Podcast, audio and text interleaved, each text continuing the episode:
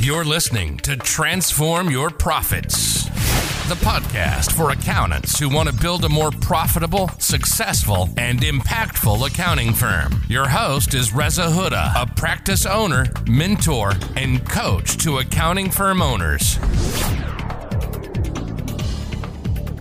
Hello, hello. I hope you're well. I've had a good start to the day. It's pretty cold here in the UK at this time of the year. We're just going to through a very cold spell. Uh, maybe surpa- uh, surpassed by the time you hear this. I'm recording this early, late January, 20 odd uh, January, and temperatures are dropping kind of consistently every day to minus 4, minus 5, which, yeah, pretty cold for us here. But hey ho, we brave the cold, we get on with things, and at least we have our warm uh, offices or car, as I am speaking into now, to uh, yeah to, to keep us from it. So anyway, subject for today is what really makes us profitable. In brackets, hint. It's not looking at timesheets or something similar once I figure out what the best uh, subject line for this is. But in a nutshell, what makes us more profitable? Now, the reason for doing this podcast is that I've been having quite a few conversations lately with. Uh, with their accountants just like you, uh, coaching conversations, and this repeatedly comes up. And I did uh, my usual videos on timesheets and how crazy there are, and there are still many accountants which uh, still use timesheets. Perhaps they're not using it for um, billing purposes, but they're still using it for working out whether they made a profit on a client or not. And you may me one of those, and you still think that by using timesheets, it allows you to work out profitability on client, and that's a uh, you know that is a that is a common uh, common thought to have. It's a common uh, belief to hold, and hopefully, by the end of this uh, podcast, I will give you another way of thinking about profitability, and maybe, just maybe, you might get round to ditching that timesheet that you've been holding on to for so long, uh, thinking because uh, that it's giving you some kind of information when actually in reality it's not. So. I mean, there are lots of things wrong with timesheets, you know, from from the fact that um, you know uh, half the time they're made up. I mean, there was a poll uh, survey done by someone called Ed Kless who works for the VeraSage Sage. Uh, and um, he did a poll, and 70% of people acknowledged and admitted to making stuff up on a timesheet. So, at the very least, if some of the data in a timesheet is made up, how can we rely on them? How can we rely on them to give us the information that we want if the some of the data on there is inaccurate and made up? So that just be, should be a starting with that in itself should lead you to think, okay, well, if it's made up, then what's the point of them anyway?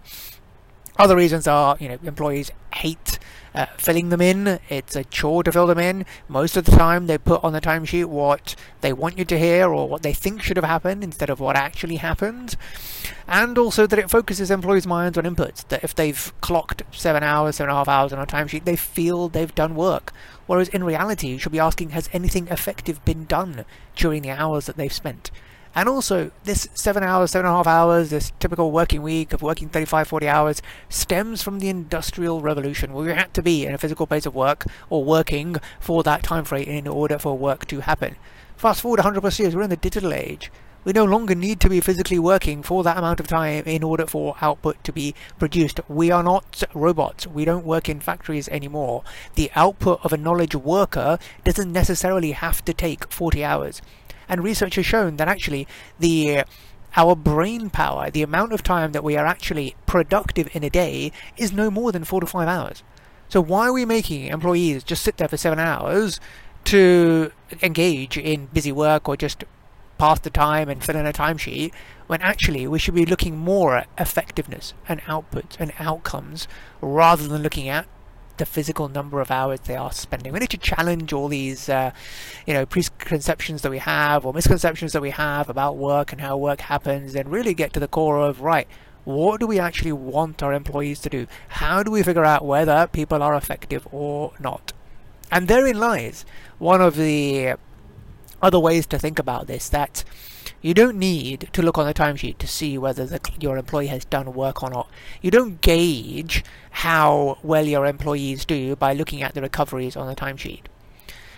It's all about, you know, people management, you know, actually figuring out to get the best out of people. So if you're looking at timesheets to figure out, you know, who's the most productive, who's the most efficient, who is actually generating more profit, there are other ways, there are better ways of actually getting that kind of information, which doesn't come from a timesheet. Not everything can be measured. Not everything comes from a number.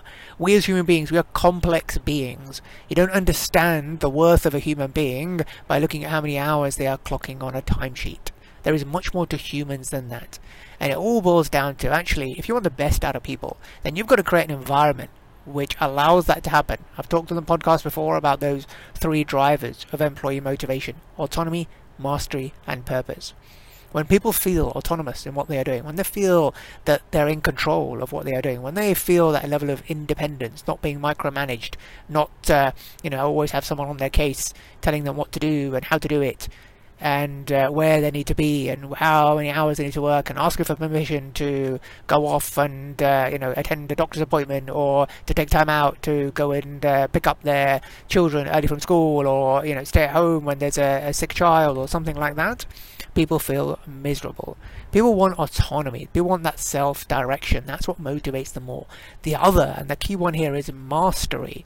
Mastery is all about getting good at your craft you know, for knowledge workers, giving them more money is not going to make them work any harder. What makes knowledge workers work harder is by knowing that what they are doing is actually helping them to get better at their craft, that they are utilizing their skill set, their internal geniuses to be able to do something that adds value to somebody somewhere, whether that's you making your life easier or whether that's to a client, they feel they're getting better at something, they're learning, and that in itself gives them that intrinsic motivation to keep going, to keep doing what they're doing because they get internal satisfaction out of getting better at something, out of uh, utilizing their internal gifts and their geniuses, working in their zone of genius. That's what truly motivates your employees, not giving them more money, not threatening them with, you know, the carrot and stick approach. Another one is purpose, actually ha- having some kind of meaning in what they're doing, that they're helping somebody somewhere, that they're what they do, the work they are doing impacts somebody somewhere, and that is important as well. So that's how we get the best out of our employees by letting them do and putting them in the right seats. You want to get the right people on the bus, and then you want to get the, the right people on the right seats. So actually getting to know them as individuals, because you know a timesheet might tell you that John has spent you know five hours on a set of accounts when you think it should only have taken three hours, and therefore you sit down with John and have a go at him for spending too long on the job. But actually, you know, where do John's uh, strengths get evaluated? The fact that he's great on the phone, he's got really good customer service, that clients love him but he spends a bit longer on, you know, jobs, for example, on what appears on the timesheet. The timesheet doesn't give you that information about John, which is actually much more meaningful to what you want to achieve as the practice owner to deliver those experiences and the client support and being there for clients and going the extra way and your team helping each other out. Where does John put all that on the timesheet? If all you're looking at is you know that uh, actual uh, uh, time spent on a client and then comparing John's worth to what he puts on the timesheet. It's not there. You're you're trying to you're using the wrong measuring tool for what you actually want to measure. And as Ron Baker says it, it's like using a ruler to measure the temperature of you know the the oven of your cookies. Know how um, uh, the temperature whether your cookies are, are done using a ruler to do so. It's the wrong measuring tool. We don't use timesheets to help us to do that. So somebody just trying to cut me up. we are talking about this is how you get to see whether your employees are actually being productive or not. It's about getting to know them as individuals, about placing them in the right places for them to be able to utilize their strengths how you get profitable is a two-pronged approach. Now listen to this carefully. If you just understand this, it took me a while to figure this out, but the penny dropped after hearing Ron Baker, after looking at, after reading the books by Reginald um, uh, Reginald Smith. Is it Reginald Smith? Yes, Reginald Smith. The guy who wrote Lies, Damn Lies, and Cost Accounting. So everything you ever knew about cost accounting and why we use timesheets and all that kind of stuff will be thrown out the window when you read his works. Uh, I believe it was Reginald Smith. If not, if it's not Reginald Smith, just check out the title of that book. It's definitely called Lies, Damn Lies, and Cost Accounting. If you can't find it, message me on LinkedIn. But that will blow your mind in terms of the whole notion of cost accounting goes out of the window in that it's a completely uh, pointless concept. It's all based on assumptions and doesn't actually give us the information that we want to be able to serve our customers better or to make more profit or to you know add value in our clients lives. It doesn't make us do any of that. We, we, it's, it's the wrong measuring tool completely. So in a nutshell how do we get how do we make more profit? Simple. Keep go back to basics okay? You want to maximize where you get in at the top end. What that means is you're working with the right type of clients and you're charging the right fee. So it's all about pricing and positioning. Remember my four pillars pricing, positioning, process, and people. So pricing and positioning go hand in hand. If you have positioned yourself in the right way and you are attracting the right type of clients by going going narrow and going deep, by specializing, by picking a niche, you're adding more value, you're projecting more value, and therefore you're going to get the right type of clients, and then you're taking a share of the value that you create and the value that you project through your pricing, through the pricing systems that you've been put in place that we have talked about before. That's how you generate what comes in at the top end. Okay. Then you look at, well, how do we maximize profit? Well, you then minimize what goes out at the other end in terms of your costs. How do you do that? You slow down the rate at which you take on cost. Okay. So, in essence, we only generally have three types of costs. We have our people costs, we have our uh, uh, overhead costs in terms of our establishment costs, rent, rates, all that kind of stuff, uh, if you're working from an office. And you have your software costs, which is a large chunk of what we do. So really, there's only those three things that we have to consider. Okay, whether we get and trying to then apportion and allocate each of those costs to a particular client is nonsensical. We're trying to force math with just which doesn't exist. And if you want to know more and go deep on that, then go and look at the works by Reginald Smith because he'll explain it much better than I can. It's like saying the analogy that I remember him giving, and which I think back to when I think about this, is that we have it's like when you have a you have a phone plan and you pay a fixed amount for that phone plan. You pay 30 pounds a month or 30 dollars a month for your phone plan and that gives you unlimited data unlimited minutes etc it doesn't give you international calls. So if you want to know what the cost is of an international call, you know that because there is a pence per minute which your phone company will charge you for making an international call. But if I asked you, what is the cost of the local call that you made yesterday? You won't be able to tell me. Because then how do you apportion it by? You haven't you're apportioning it by the number of calls you have made, the amount of calls you're about to make.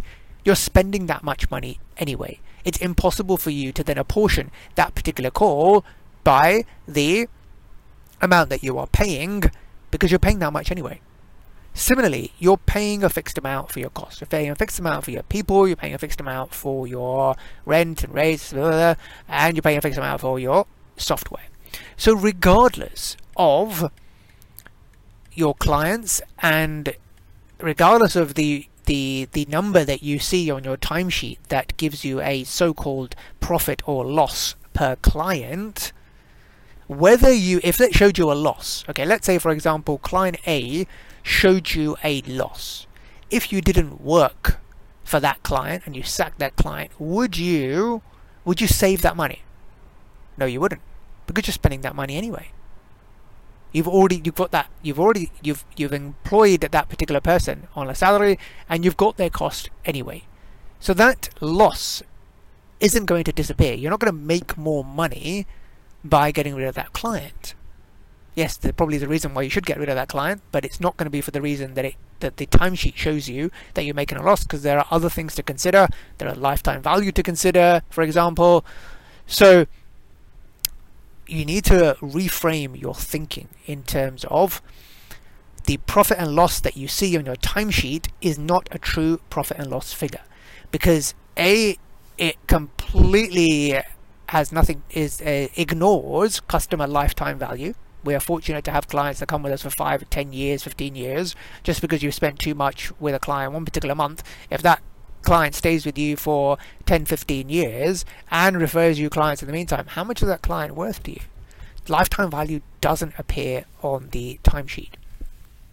So timesheet is not a tool to work out profit or loss. Rather, what you want to do is you want to look at maximizing what you get at the top end. And that's about having a pricing system in place and making sure then you can run all your clients against that pricing system and the ones that don't quite meet your pricing uh, your minimum pricing or what they should be based upon the system you've set up, they're the ones you need to have a conversation with. That's how you do it. You don't do it through how much time have we spent because that is not the gauge through which you are going to generate profit or loss. That is not the gauge through which you generate customer outcomes and customer results. Clients don't care how much time we spend, clients care about the results, the outcomes, and solutions. You need to get better at figuring out where do you add the most value, to which clients do you add the most value, and and then set up a pricing system that enables you to take a share of that value. And that pricing system then becomes your benchmark to then put through other clients through that pricing system, see that number that comes up. And that needs to then be your gauge as to whether you continue working with those clients or not. And in terms of the uh, you know minimizing what goes out at the other end, that's all to do with slowing down the rate at which you take on cost. So how do we do that in practice? Well, if you think about if you think about it, that if I have uh, X amount of people on the payroll, okay, but uh, my pricing is not on point. If I'm pricing too cheaply, then I'm going to need to hire more people much faster because I'm going to get lots of clients coming in, not paying me very much, and my existing people don't have capacity, and therefore I'm going to have to go and recruit. So I am having to take on cost much faster. Contrast that with having higher prices. So you've got fewer clients coming in, but you've got higher quality clients coming in. You've got higher value clients coming in. That's one way that you can minimize and reduce the rate at which you take on cost. Another way you can do that is by specializing, by niching down. Because when you niche down, then you'll find that you become a lot more efficient. Your people can take on more clients per team member or per pod, however you are structured, because it's much more efficient to for them to deal with an extra client in the same industry where they know exactly how to deal with them. They're much quicker at being able to set up their chart of accounts, at doing their bookkeeping, at doing their you know, managing the issues that come their way, answering their questions, is at the top of their mind. They don't do loads of research because they've already been there and done it for other clients in the same sector, in the same niche. So that's how you generate that efficiency by leveraging the intellectual capital within your team, uh, by getting everything out of people's heads through processes, through sharing of knowledge. That's how you make everyone more efficient. That's how you become more efficient and ultimately how you become more profitable. So, in a nutshell, how did you get more profitable? It's not through looking at timesheets because that's not giving you the data that you think is giving you. The way you become more profitable is maximize what you get at the top end. It really is. Go back to basics. Look at your P&L. Look at your P&L. Uh, even though that's kind of after the effect, the effect after the event type of thing. Um, look at what comes out the bottom. You don't need timesheets to tell you whether they're making money or not. You look at the timesheets. Uh, you, uh, you look at your P&L.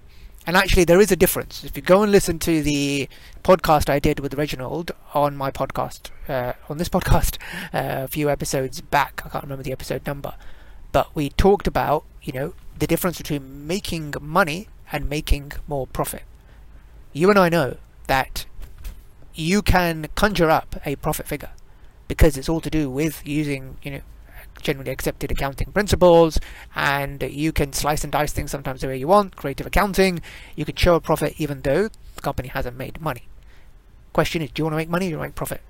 If you want to make profit, then you know we want to make both. But essentially, when we are making decisions about whether to hire, about whether the clients we are going to take on, we need to be looking at how can I make the most money, and then make decisions based upon that, rather than trying to look at the timesheet to give us information which is not actually giving us. So, in a nutshell, how do we drive profitability? We maximize what we get at the top end by focusing on our positioning and our pricing, getting the, the right clients on board, paying the right fees, and by minimizing the rate at which we take on cost by, again, similar sort of thing, by being uh, really clear on who we take on so that our people are not bombarded by having to work across 49 different industries and therefore stretched from pillar to post and having to research things all the time and not being able to put in consistent processes because they don't uh, work uh, deeply with anyone and therefore don't actually uh, you know develop any specialisms or efficiencies by working across one or two particular sectors And also, you know, we don't. Uh, human beings are not robots. Human beings are human beings. So we need to look at individuals. We need to look at harnessing people's strengths, putting the right people on the right seats in order to make sure that we are getting the best out of our people, understand them as human beings, understand what really drives employee motivation, and that will help you to get the best out of your people and ultimately make them more productive if they are more engaged in what they are doing. So hopefully that was helpful and you have a clear idea on how to make more money and ultimately more profit. But I appreciate it's not going to come easy. Stick at it.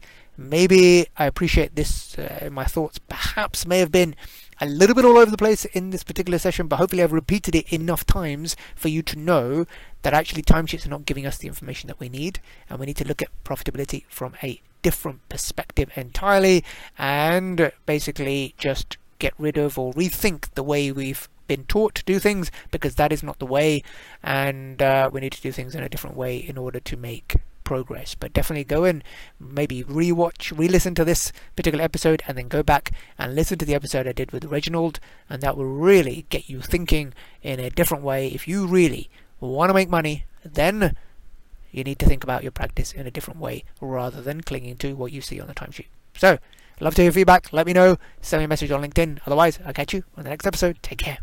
I hope you got value from that episode. And if you want to spend more time together, where we go deeper on topics like pricing, marketing, sales, building a team and processes so you can build a firm that is less reliant on you, then come and join the TYP mentoring community.